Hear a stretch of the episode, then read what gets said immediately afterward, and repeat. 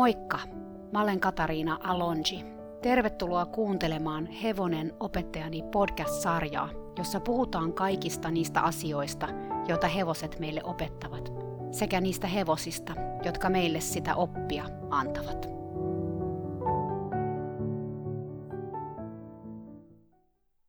Moi taas! Tämän viikon podcast-jakso liittyy erääseen projektiin, jossa mä oon ollut mukana viimeiset puoli vuotta plus risat – ja joka on mun omasta mielestä todella tärkeä projekti, koska se liittyy aiheeseen, joka koskettaa monia hevosten kanssa harrastavia ja työskenteleviä ihmisiä. Mutta ei mennä asioiden edelle, sillä tietenkin tässä jaksossa puhutaan myös erästä hevosesta. Mä palaan tällä kertaa vähän ajassa taaksepäin ja kerron teille Dame de Coeurin tarinan. Dame de Coeur on ranskaa ja tarkoittaa suoraan käännettynä sydämen naista – eli dam tarkoittaa naista ja cœur sydäntä.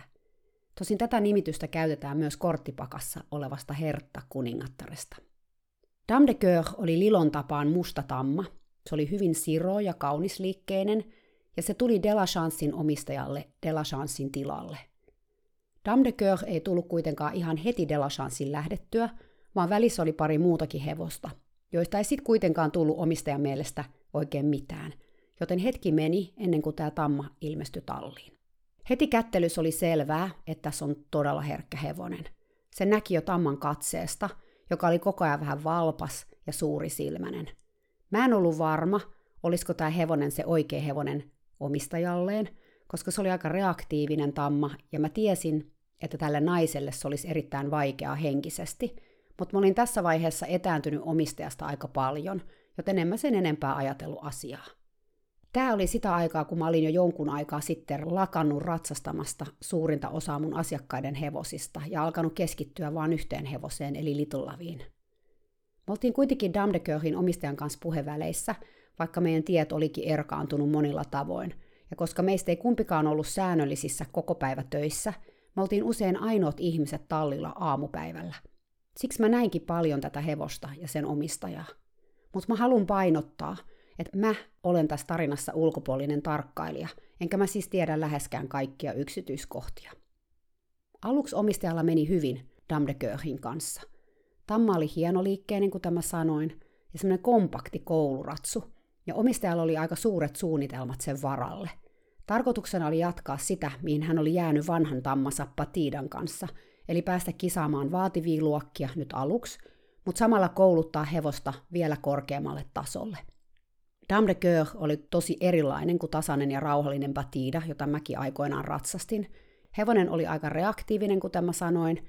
Toisaalta se oli myös aivan ihanan kevyt. Se ikään kuin vaan leijaili ravissa kentän pinnan yläpuolella. Kuten mä sanoin, aluksi kaikki meni hienosti. Me käytiin maastossakin pari kertaa yhdessä, kunnes eräänä päivänä sekin loppu.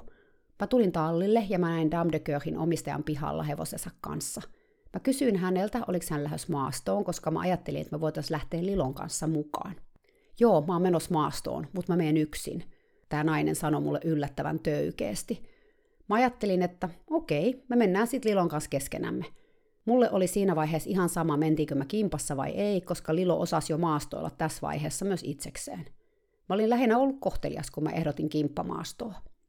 Maaston jälkeen mä törmäsin tähän samaseen naiseen uudelleen satulahuoneessa – kun hän näki mut, hän hymyili tosi anteeksi pyytävästi. Ja sitten hän sanoikin, että anteeksi se aikaisempi, ei se johtunut susta, että mä halunnut lähteä sun kanssa maastoon. Mä vaan sitten sanoin siihen, että juu ei haittaa, koska oikeasti se ei haitannut mua pätkääkään. Tämä nainen kuitenkin halusi vielä selittää lisää. Ja hän sanoi, että se johtui siitä hevosesta. Siitä hevosesta. Mä olin vähän ymmälläni, siis tarkoittiko hän litolavia. Ja mä kysyinkin häneltä tätä. Ja mä sain sitten saman tien kuulla, että tämä nainen oli päättänyt, ettei hän enää ikinä lähtisi sen hullun hevosen kanssa maastoon. Mä ihmettelin hänelle ääneen, että mitä hän täällä tarkoitti, koska me oltiin oltu maastossa tosiaan pari kertaa aikaisemminkin yhdessä, enkä mä ymmärtänyt, miksi hän oli nyt niin kuin näin muuttanut mielensä. Lisäksi mun mielestä ne meidän maastoulut oli mennyt ihan hyvin.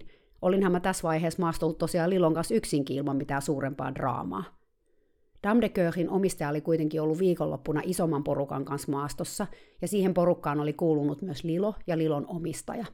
Lilo oli kuulemma säikähtänyt maastolenkillä jotain, ja se oli säikäyttänyt myös kuulemma Dame de Coeurin, eikä sen omistajalla ollut kuulemma siihen varaa. Siis että hänen hevosensa oppisi huonoille tavoille Lilon vuoksi. Mä muistan, että mä yritin olla aika neutraali tässä keskustelussa, mutta mä voin kyllä sanoa, että Dame de Coeurin omistaja oli kaikkea muuta kuin neutraali. Se oli jotenkin tosi tuohtunut, ja se halveksuva sävy, jolla hän puhui Lilosta, oli kyllä paljon puhuva. Ja mä arvasin kyllä, että ei tämä ollut koko tarina, vaan lisäksi tähän liittyi se, että Lilolla ratsastettiin tässä vaiheessa kuolaimettomilla suitsilla. Asia, jonka tämä nainen oli ilmeisesti tajunnut vasta sillä maastolenkillä. Ja siinä mä olin oikeassa, sillä seuraavaksi mä sain sitten kuulla siitä, kuinka se oli aivan edesvastuutonta, että sillä hevosella mentiin ilman kuolaimia. Liloahan oli tässä vaiheessa ratsastettu jo aika pitkään ilman kuolaimia, mun mielestä jo yli vuoden, mikä oli siis rauhoittanut sitä varmaan noin 70 prosenttia ainakin, koska sillä oli tosiaan niitä pysyviä vaurioita suussa, ja kuolain sai sen sekoamaan täysin, etenkin just noissa säikähdystilanteissa, jolloin sen omistajalta meni aina tasapaino, ja hän tarrautui ohjaan. Pari kertaahan silloin kuolaimen kanssa Lilo oli laukannut maastosta kotiin aivan paniikin vallassa, ilman että ratsastajalla oli mitään jakoa pysäyttää sitä. No, anteeksi, tarkoitus ei ollut puhua tässä Lilosta, mutta jotenkin oli pakko mainita taas tuo, niin moni siihen aikaan suhtautui Liloon halveksuvasti. Sitä puhuttiin ihan yleisesti tuolla tallilla hulluna tammana. Mä tiedän, ettei elämät ehkä jonkun mielestä ymmärrä sanoja, mutta ne ymmärtää kuitenkin tunteen sanojen takana, enkä mä voi tietää millaista niistä on olla halveksittuja. Mä en usko, että se ainakaan tuntuu hyvältä. Mulla nousi aina sellainen puolustusfiilis, kun ihmiset haukku litulavia – koska mulle itselleni se oli silloin jo todella tärkeä. Miksi pitää ylipäätään arvostella toisten hevosia tai ylipäätään puhua joistain hevosista halveksuvaan sävyyn? Jokaisessa hevosessa on kuitenkin sitä omanlaistansa kultaa, ihan niin kuin ihmisissä. Mutta takaisin tarinaan. Kuten mä sanoin, Dame de Coeurin omistaja treenasi hevosellaan kouluratsastusta. Pitkään meni tosiaan hyvin, mutta pikkuhiljaa tamman ratsastus ei kuitenkaan sujunut enää niin hyvin kuin omistaja oli kaavaillut. Se oikeastaan alkoi ihan pienillä jutuilla. Sillä, että tamma ei meinannut oikein pysyä muodossa, se saattoi ajoittain viskellä päätään ja vastustella ohjaa. Joskus se myös narskutti hampaitaan. Häntäkin viuhu toisinaan aika paljon. Usein mä näin omistajan todella turhautuneena tamman selässä, koska hänen mielestään tamma ei liikkunut tarpeeksi ilmavasti tai reippaasti tai rennosti tai milloin mitäkin. Ja siinä hän oli kyllä oikeassa. Tamman liikehdinnästä oli kyllä välillä rentous kaukana – mutta mä itse ajattelin, että kyse saattoi olla ennemminkin siitä, miten sitä ratsastettiin kuin mistään muusta. Dame de Coeur ei koskaan ollut myöskään mitenkään myönteinen toisia hevosia kohtaan, mutta jossain vaiheessa mä huomasin, ettei se oikeastaan enää voinut sietää muita hevosia. Se hyökkäsi päin, jossa ratsastit liian läheltä. Karsinassa se hyökki jatkuvasti naapurihevosia kohti ja puri rautakaltereita, joka erotti hevoset toisistaan. Kuntoon laittaminen oli myös hyvin haastavaa, Hevosen piti olla kahta puolen kiinni, että sille sai satulan ilman, että se pääsi puremaan ihmistä. Valmentaja, ranskalainen mies, jonka tunnilla mä olin itsekin käynyt kerran de la kanssa, alkoi käydä todella tiheesti ja ratsastikin Dame de Coeurillä vähintään kerran viikossa. Se ratsastus oli melkoista prässäystä. Mies oli vähän liian iso Siron tamman selkään, ja Dame de Coeurillä oli korvat luimussa suurimman osan ajasta, kun valmentaja treenasi sitä maneesissa – Tammalla treenattiin muutenkin todella systemaattisesti ja sillä ratsastettiin oikein kunnalla useita päiviä viikossa. Eränä päivänä, kun mä olin ollut pitkällä maastolenkillä, mä näin Dame de Coeurin omistajan taas satulahuoneessa. Hän tuli sinne hevosensa varusteiden kanssa. Hän oli aivan hikinen ja posketkin punotti. Mä ihmettelin, että hän oli vielä tallilla, sillä kun mä olin lähtenyt yli tunnin pituiselle maastolenkille, hän oli ollut maneesissa hyvän tovin jo ratsastamassa. Mä ihmettelinkin hänelle ääneen, että hän oli vielä paikalla – hän nosti satulan satulatelinteeseen paikoilleen ja huokas kovaan ääneen.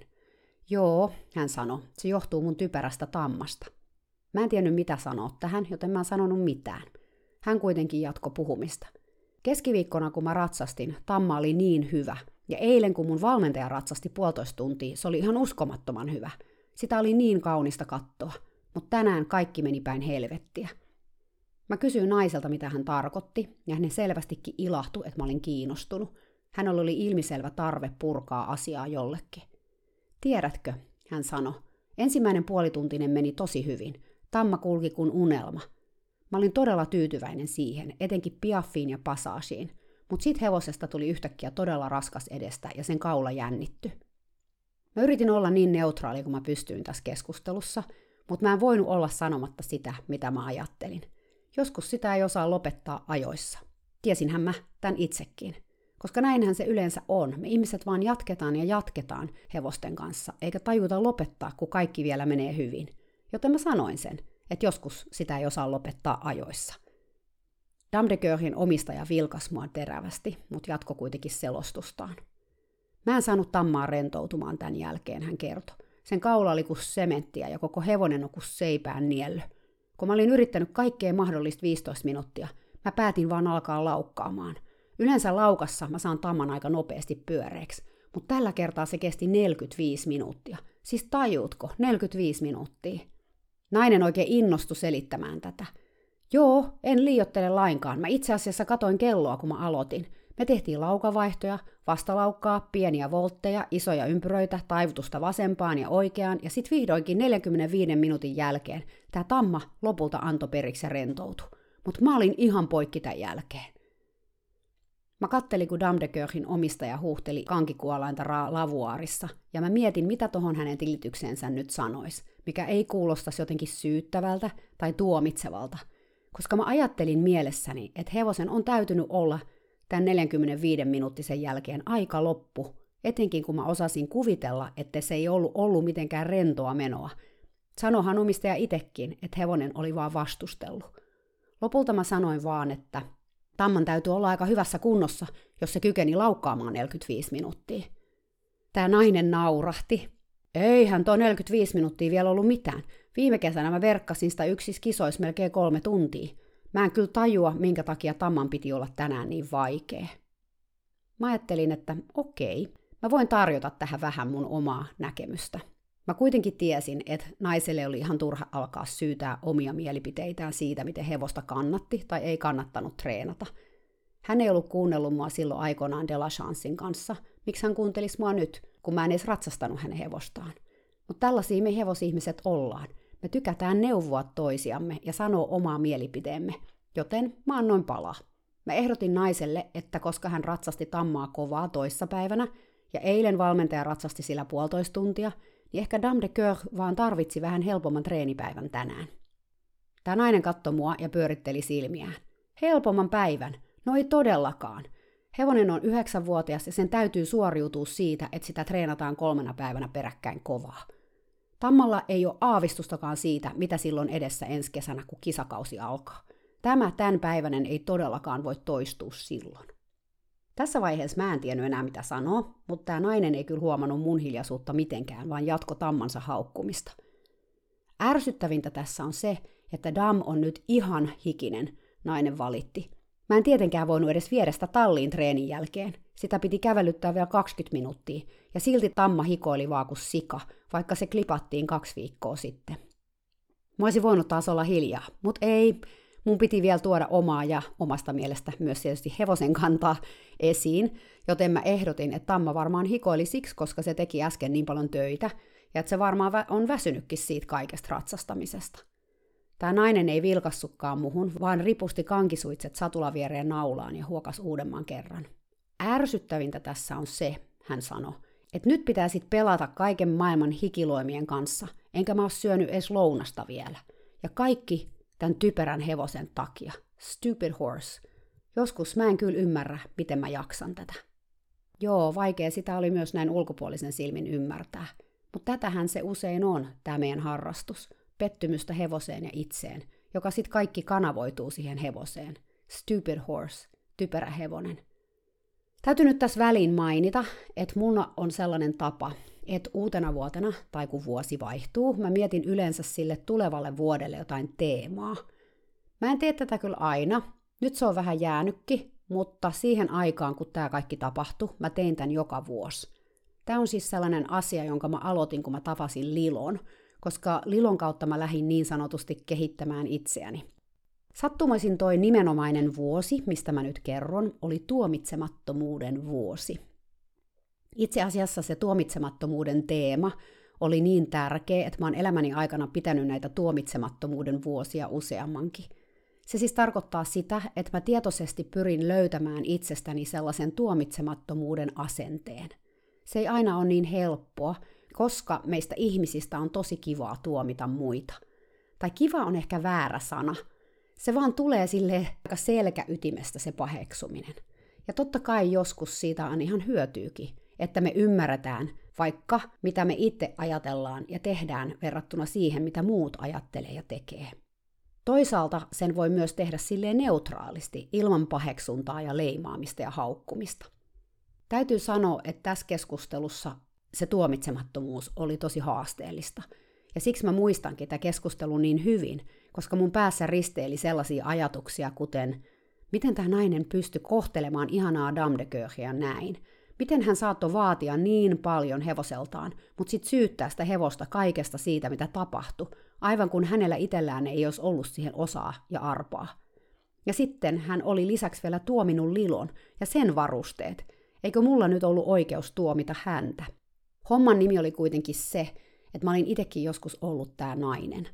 Siis mä tarkoitan tällä sitä, että mä olin joskus itsekin ajatellut samantyylisesti, että hevonen järjesti mulle tällaisia haasteita, ja sit sitä piti kouluttaa ja vääntää ja veivata ja laittaa.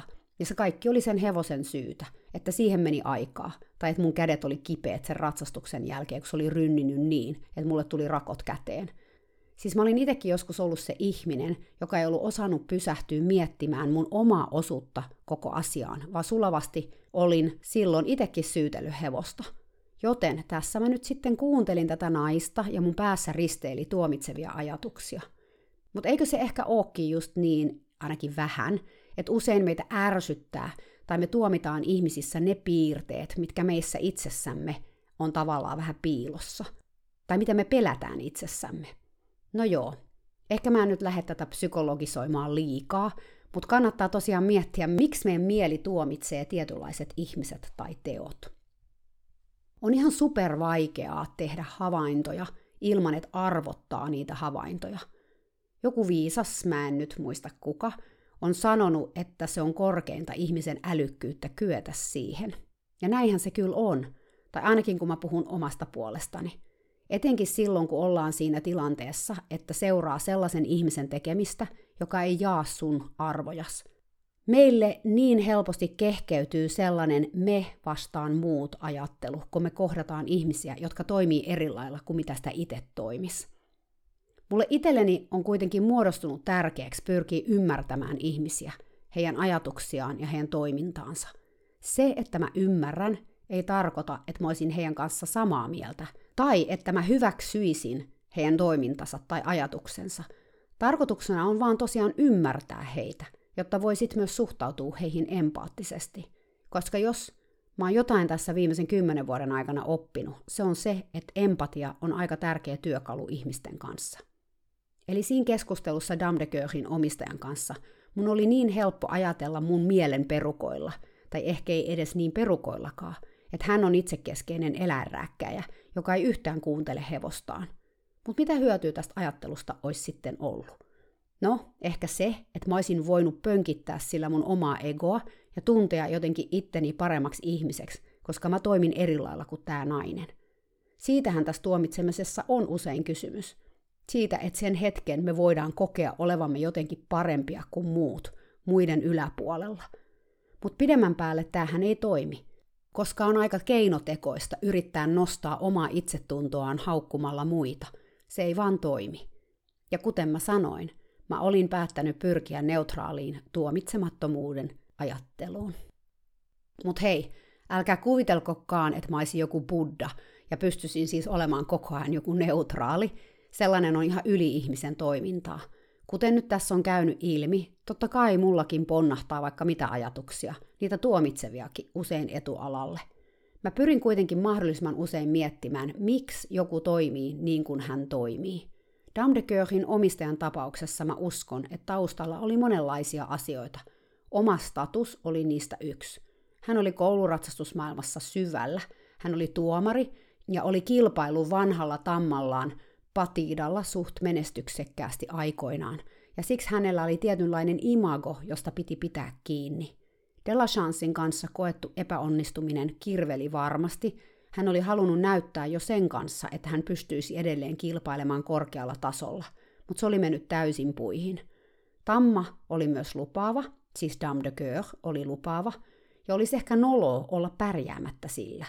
Rahaakin oli käytetty jo tässä vaiheessa varmasti ihan riittävästi, sillekin piti saada jotain vastinetta. Olihan siellä taustalla varmasti vaikka minkälaisia asioita. Meillä ihmisillä on paljon paineita. Lisäksi me ollaan opittu erilaisia asioita, kuten ettei hevoselle voi antaa periksi tai saa antaa periksi. Se oli loppujen lopuksi ehkä se perimmäinen syy, miksi omistaja oli laukkuuttanut hevostaan maneesissa 45 minuuttia – Siis, ettei hevosen voinut antaa lainausmerkeissä voittaa. No joo, se siitä tilanteesta. Jännästi se on vaan jäänyt mulle elävästi mieleen. Mä haluaisin nyt kertoa, että tilanne Dame de Coeurin kanssa parani, mutta valitettavasti näin ei käynyt. Yhä useammin mä näin omistajan hevosen kanssa maneesissa niin sanotusti napit vastakkain. Pian mä koin, että tämän ratsukon kanssa oli välillä todella vaikea ratsastaa samaan aikaan tai tehdä mitään muutakaan, sillä Damdekööhin ratsastus tuntui menevän melkein joka kerta siihen, että raippaa tarvittiin melkein joka askeleella.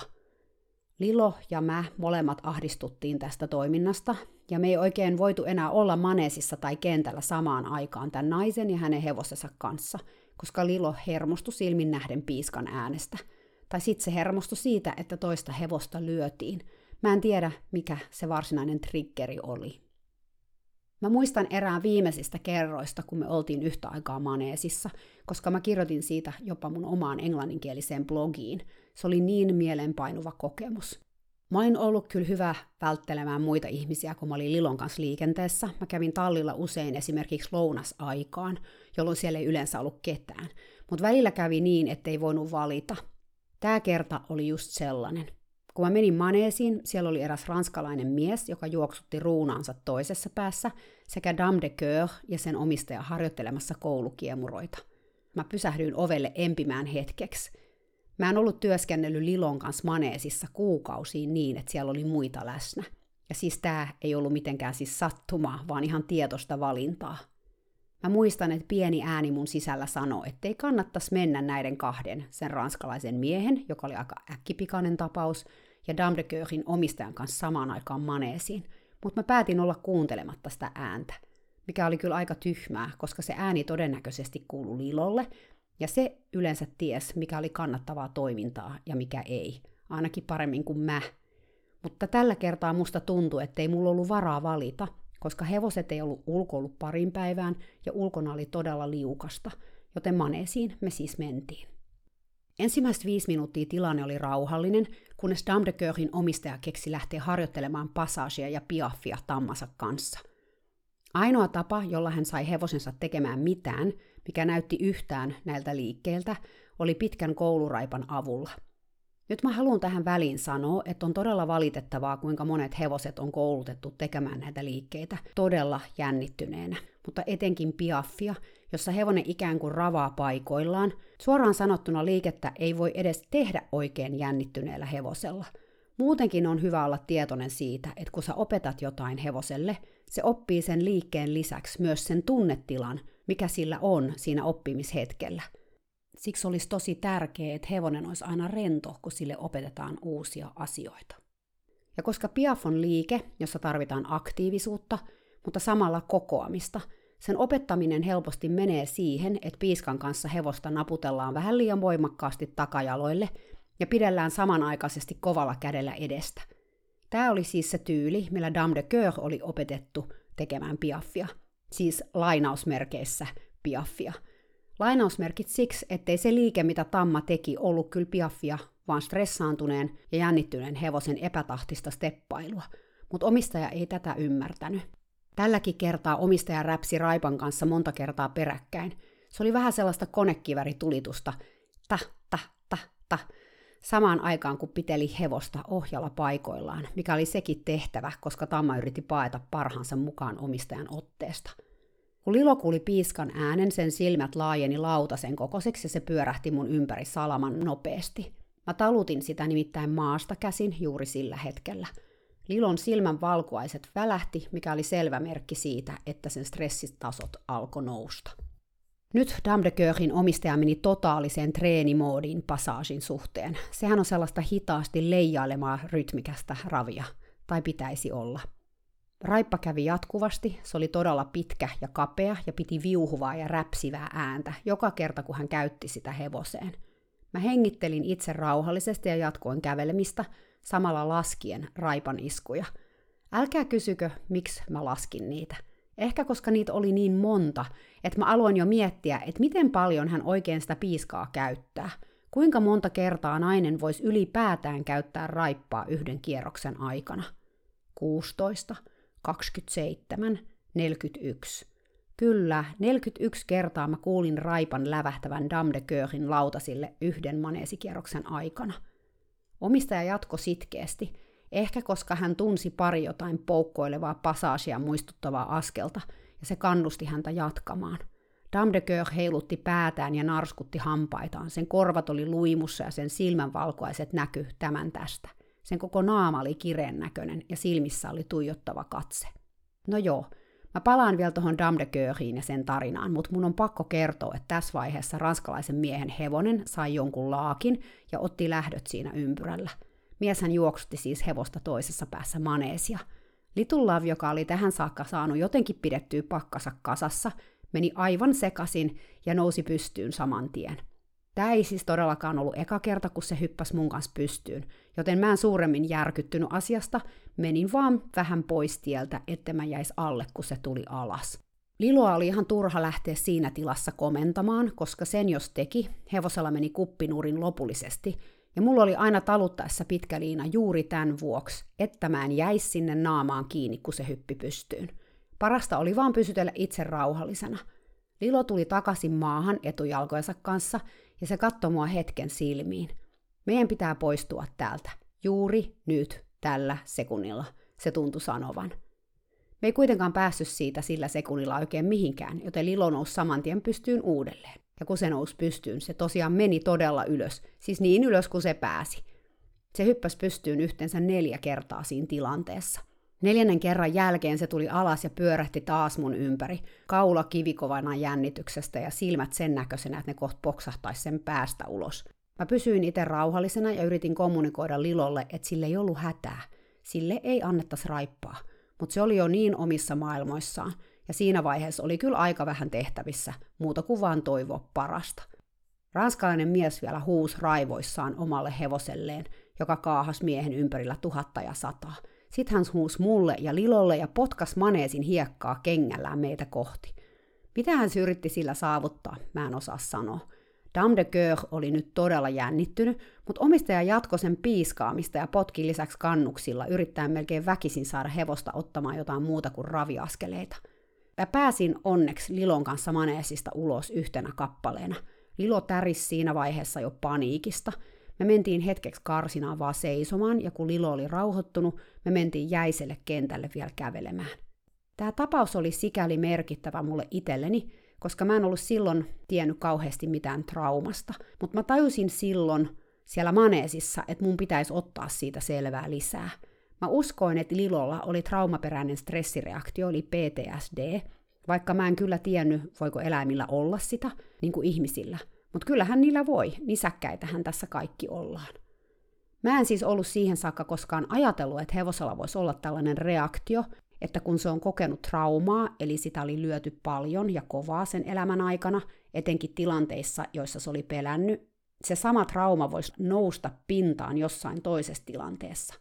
Eli siis tässä traumaperäisessä stressihäiriössä traumaattisesta tapahtumasta tavalla tai toisella muistuttavat tapahtumat, kuten tämä raipan iskujen aiheuttama ääni, herätti Lilossa voimakasta ahdistusta, ja se sitten vuorostaan aiheutti autonomisen hermoston aktivoitumisesta aiheutuvia ruumillisia oireita, kuten sydämen tykytystä, lihasten jännittymistä ja niin edelleen.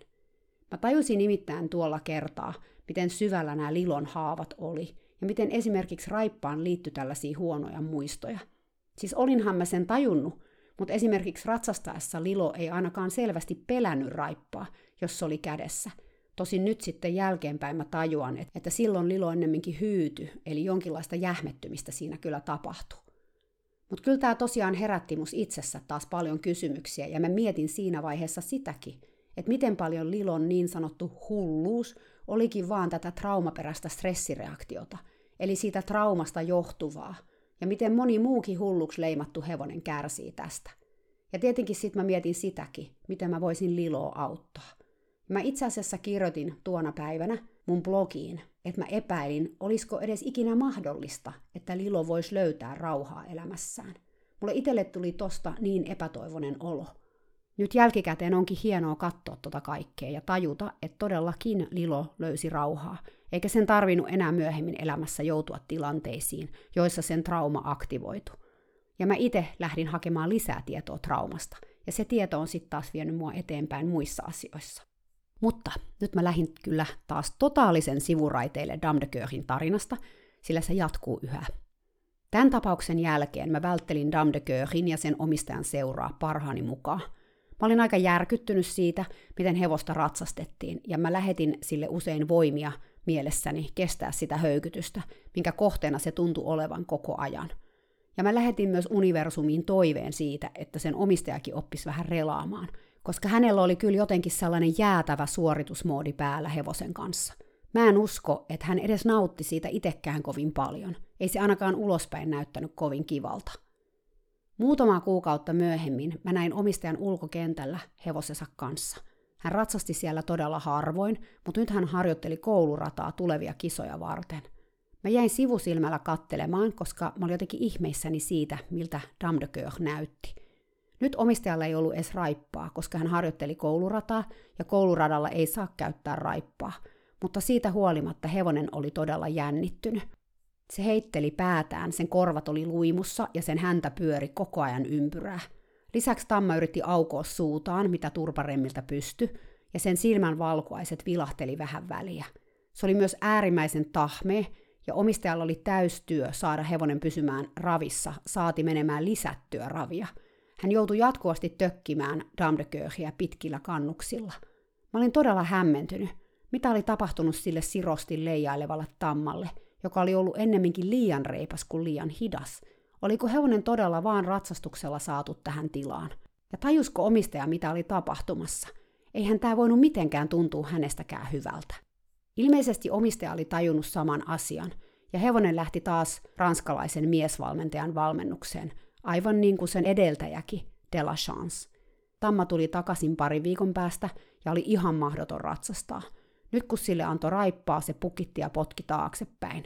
Välillä se ryntäs eteenpäin ja kerran mä näin, kun se nousi pystyyn. Nyt alkoi jo omistajallakin soida hälytyskellot päässä ja hän kutsui kiropraktikon paikalle. Hevosen selkä oli jumissa ja sitä hoidettiin. Eläinlääkärikin kävi, mutta ei löytänyt mitään massiivista vikaa – Tosin eipä siinä kotitallilla kovin ihmeellisiä tutkimuksia voinut tehdäkään. Tästä on nyt tosiaan se kymmenen vuotta ainakin aikaa, ja nyt sitä tajuaa, miten paljon omakin tietämys on tosta lisääntynyt. Esimerkiksi mä en muista, että kukaan olisi edes miettinyt mahahaavan mahdollisuutta, vaikka mä oon nyt jälkeenpäin melko varma, että suurimmalla osalla hevosista tuolla tallilla oli mahahaavat. Olihan ruokintavälit todella pitkät, tarhaus oli lyhyttä ja sadekeleillä sitä ei ollut ollenkaan – Stressiäkin oli ilmassa, usealla hevosella oli tuolla tallilla stereotyyppistä käyttäytymistä. Dame de Coeurkin kutoi karsinassaan usein. Stereotyyppisellä käyttäytymisellä mä tarkoitan sitä, että eläin toistaa jotain yhtä käyttäytymismallia uudelleen ja uudelleen. Tämä on siis eläimen tapa lievittää stressiä tai selviytyä ahdistavasta tilanteesta. Esimerkiksi nyt vaikka hevonen kutoo, eli heijaa edestakaisin etujalkojensa varassa, jolloin kaula ja pää huojuu puolelta toiselle. Tätä siis sanotaan puhekielessä kutomiseksi. Hevonen voi myös vaikka impata, eli purra puuta, tai siis tarttua hampaillaan johonkin vaikka ruokakupin reunaan ja sitten niellä ilmaa. Dame de Coeur myös usein potki tallissa seiniä ihan kunnolla. Tämäkin tapa alkoi jossain vaiheessa, en oikein edes muista missä välissä. Sitten Dame de Coeurille annettiin jotain hormonihoitoa, Eläinlääkäri arveri, että sen kiukkuisuus johtui hormoneista, ja kun hevosella ei ollut ollut kiimaakaan pitkään aikaan, päätettiin kokeilla hormoneja. Hormoneista ei tainnut olla mitään hyötyä, mutta Dame de Coeurin treenaamista vaan jatkettiin sitkeästi. Usein mä näin omistajaa tallilla, mutta hän tuskin moikkas enää ketään. Kun hän ratsasti, hänen kasvosa oli kuin kivestä veistetyt, huulet oli puristettu yhteen tiukaksi viivaksi ja kasvojen ilme oli kova – Aivan kun hän olisi päättänyt, että hän tekee tästä hevosesta nyt vaikka väkisin kuuliaisen ratsun. Mä tiedän, että se oli hänelle kova paikka, koska hän oli joskus vuosia sitten tunnustanut mulle, että häntä helposti alkoi pelottaa, kun hevonen oli vähän virkeämpi. Siksi hän mäkin olin ratsastanut aikoinaan hänen nuorta ruunaansa Delachanssia. Hän oli vuosia vuosia sitten ollut pahassa ratsastusonnettomuudessa ja viettänyt sen johdosta melkein vuoden sairaalassa. Hän ei halunnut siitä sen enempää mulle kertoa, joten mä en tiennyt yksityiskohtia, mutta tämä onnettomuus näkyi hänen kehossaan. Hänellä oli nimittäin hyvin vinoistunta. Mä mietin häntä usein, kun hän potki ja piiskas ja kiskoi hevosta, joka tappeli kaikin voimin vastaan, että miltä hänestä tuntui. Hän oli jotenkin aivan sellaisen raivon kierteessä. Hänestä alkoi jo muutkin tallilla olevat ihmiset huolestua.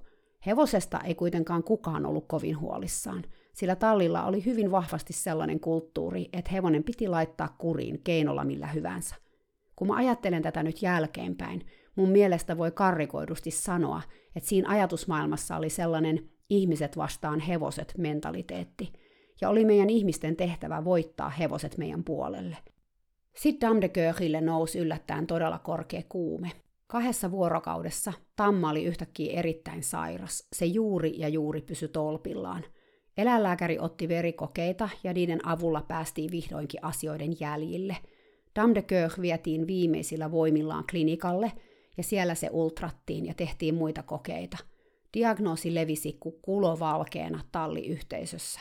Oletko jo kuullut? Dame de Coeurilla on munassarja kasvain, joka on kasvanut jo jalkapallon kokoiseksi. Se oli se hetki, kun kaikki loksahti paikoilleen. Hevosen käytös ja mitä se kaikki oli tarkoittanut. Mitä hevonen oli yrittänyt kertoa. Mitä Dame de Coeur oli yrittänyt kertoa. Mä tunsin itsekin jotenkin täysin epäonnistuneeni, vaikkei tämä ollut mun hevoseni, ei edes mun asiakkaani hevonen. Mutta olisinko mä voinut silti tehdä jotain? Miksi mä en ollut tajunnut sanoa, että kaiken tämän taustalla voisi olla jotain vakavaakin? Mä osasin vaan kuvitella, miltä omistajasta tuntui. Dame de Coeurillä todettiin sisäistä verenvuotoa, mitään ei ollut tehtävissä. Niinpä musta kaunis tamma lopetettiin siihen paikkaan. Yhtäkkiä hevonen oli poissa. Vielä pari päivää sitten sitä oli treenattu maneesissa, nyt se oli sateenkaaren tuolla puolen. Omistaja ei näkynyt tallilla pariin viikkoon. Mä en muista, koska hän olisi ollut poissa niin pitkään, sillä hän kuulu vakio kalustoon. Hän oli jo vuosia suorastaan asunut tallilla. Kun hän ilmestyi taas paikalle keräämään tavaroitaan, hän oli hyvin hiljainen, suorastaan apea. Kontrasti oli suuri, koska tämä nainen oli aina ollut keskeinen osa tallin porukkaa, ihminen, joka kuului ja näkyi. Mä sanoin hänelle, miten pahoillani mä olin, että hän oli menettänyt hevosensa. Mä näin, että hän oli todella surullinen. Mitään ei ollut tehtävissä, hän sanoi. Oli aivan liian myöhäistä tehdä yhtään mitään. Hän puristi päätään surullisena. Me ei voitu tietää, kumpa hevoset osais puhua ja kertoa kivuistaan. Mä en tiennyt, mä en tajunnut.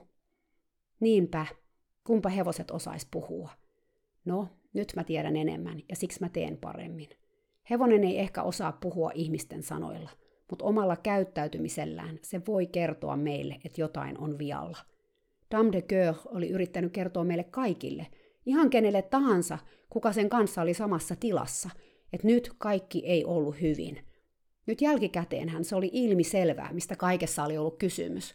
Siinä ei mitkään valtakunnan treenimetodit tai uudet kuolaimet auttanut, kun hevonen oli kipeä.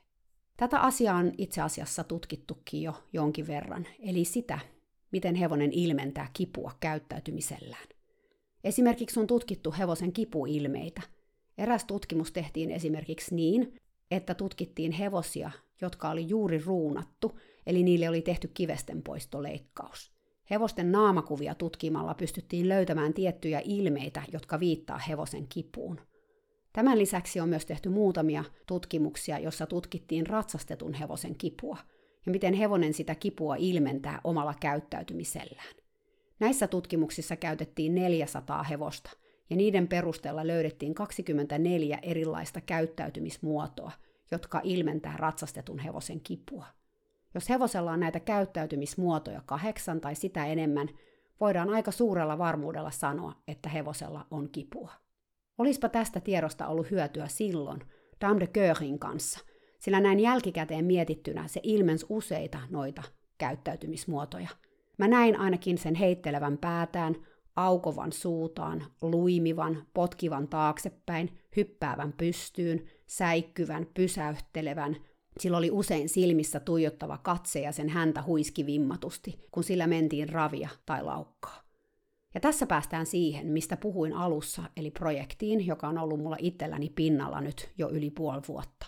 Kyseessä on eräs englanninkielinen nettikurssi, jonka mä olen kääntänyt suomeksi – Mä puhun nyt amerikkalaisesta hevosen hyvinvointiin keskittyvästä tahosta Equitopiasta sekä eläinlääkäri Sue Dysonin yhteistyössä tekemästä nettikurssista, joka perustuu näihin ratsastetun hevosen kipukäyttäytymismuotojen tutkimuksiin. Tämä kurssi on oikeasti kyllä supertärkeä kurssi. Siksi mä oonkin kääntänyt sen suomeksi. Jos sä haluat oppia tunnistamaan ratsastetun hevosen kipukäyttäytymistä, tämä kurssi on aivan ehdoton. Kurssista hyötyy sekä hevosen omistajat että valmentajat, mutta myös eläinlääkärit ja muut hoitoalan ammattilaiset. Lisäksi, jos sä ostat kurssin ennen vuoden loppua, sä saat siitä 30 prosentin alennuksen. Mä laitan linkkiä vaikka mun Facebook-sivulle, siis sekä Hevonen opettajani sivulle että Coaching with Connection sivuille, sekä Instaan, jos se onnistuu. Mä oon kyllä edelleen niin aloittelija sen Instan kanssa, kun mä vaan ei mitenkään sitä edes oppia – mutta mä teen parhaani sen kanssa ja saan jotain linkkiä Instaankin. Jos ostat tämän kurssin, siis joulukuun 2020 aikana, sä saat siitä 30 prosentin alennuksen tarjouskoodilla alennus 2020. Eli jos tämä kiinnostaa, nyt sen saa vielä aika paljon halvemmalla kuin yleensä. Jos et sä ikinä käy kuin yhden nettikurssin hevosista, niin tämä on varmaan se kurssi, etenkin jos sä omistat hevosen tai teet hevosten kanssa töitä. Jos tällainen kurssi olisi ollut olemassa silloin, kun mä tunsin Dame de Coeurin ja sen omistajan, ehkä me oltaisiin tajuttu ajoissa, mitä hevonen yritti kertoa, ja sitä kautta löydetty se munasarja kasvain, ja hevonen olisi voitu pelastaa.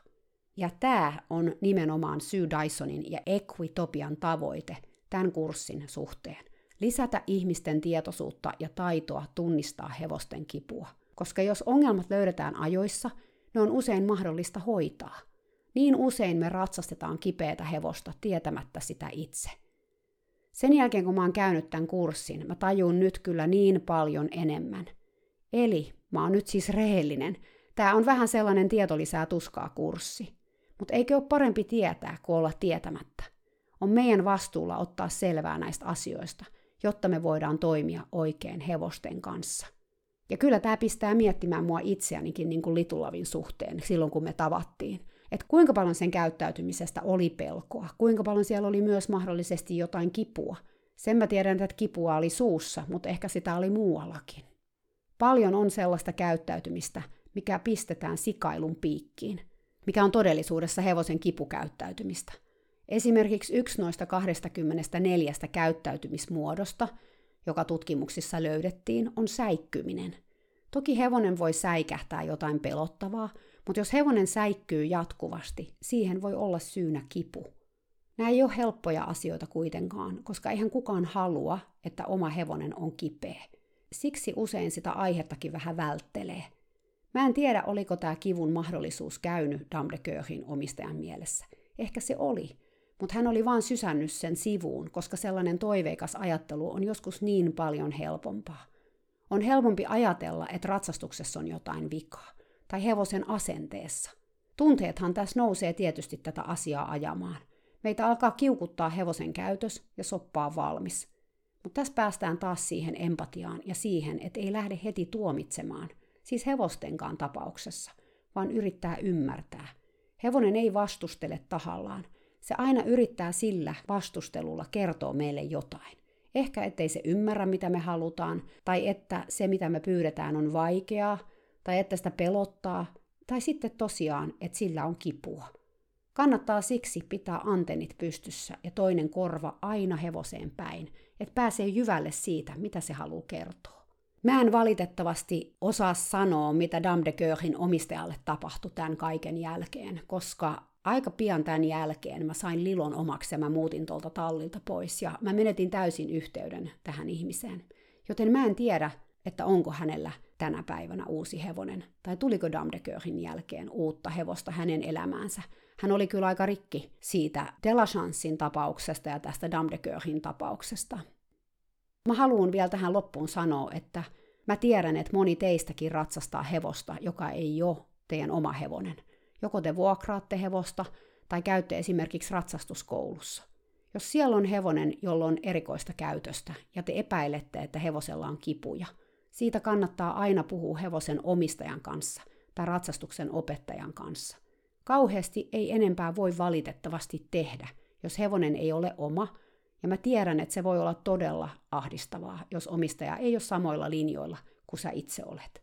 Siinä tapauksessa sä voit jutella hevosen kanssa ja kertoa sille, että sä teet parhaasi sen eteen ja et kuulet kyllä sen viestit.